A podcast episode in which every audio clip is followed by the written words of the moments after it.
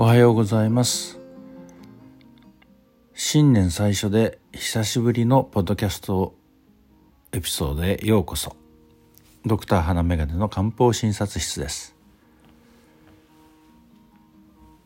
年が明けたばかりのこの時期私たちは新しい目標や抱負について考えますね。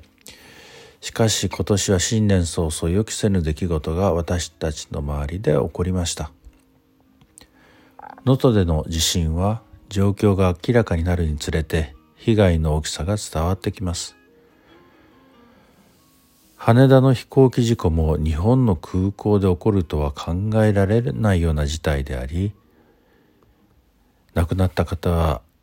地震被災地への物資を輸送を計画していたと聞きました。北九州の商店街火事も起きてしまいました。これら予測不能な出来事は私たちに人生の不確実性を思い出させ、一日一日を大切に生きることの重要性を教えてくれますね。能登半島には学生時代に能登半島自転車で旅をしたという思い出があります。その時の経験は私にとって非常に貴重なものでした。自然な美しさ、自然の美しさ、地域の文化、そしてそこで出会った人々の交流は、今でも私の心に深く刻まれています。そんな場所が大きな被災を受けたということですね。羽田空港は時々利用しますが、上京するときは私は地を這う新幹線の方が好きです。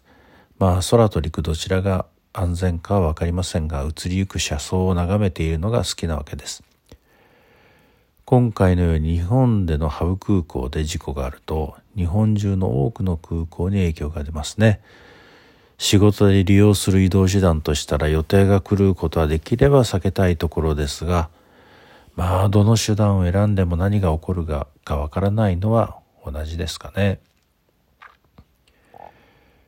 北九州の鳥町食堂街を中心に起きたと思われる火事。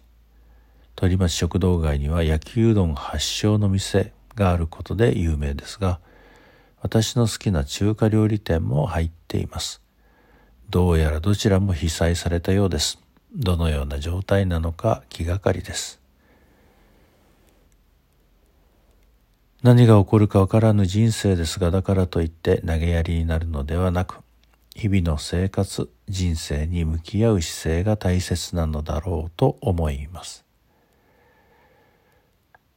そうなった時私たちの生活において重要なのが健康ですね。私たちはできれば死ぬまで元気でいたいと思っています。そうあるためには養生に加えて漢方の力も利用したいものだと思います。漢方は単に病気を治療するだけでなく私たちの体と心のバランスを整え健康を維持するのに役立ちます。漢方は長い歴史を持つ伝統医学です。その知識と経験は何世代にもわたって受け継がれてきたきました。漢方薬は自然界から得られる様々な素材を使用して作られており私たちの体に優しく作用します。これは自然と調和し、体の内側から健康を取り戻すという私たちの祖先の知恵です。医療という意味では現代医学を利用するのが第一だと思いますが、現代医学を補ったり、日々の体調コントロールに利用できたりという意味で、漢方薬はとても有用な医療体系だと思います。ぜひ身近に感じてみてください。さて、このポッドキャストを通じて、私は漢方の知識を皆さんと共有し、皆さんの健康に貢献できればと思って続けてきています。しかし正直なところぼちぼち飽きてきました。これまでの配信でおそらく基本的なところはもうすでに網羅しているのではないかと思います。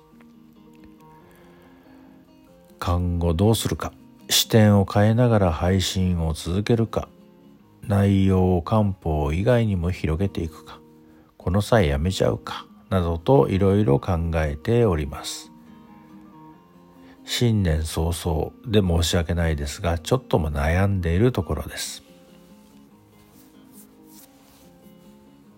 今回も私のポッドキャストを聞いていただきありがとうございます。今年一年が皆様にとって穏やかで実り多い素敵な年となることをお祈りいたします。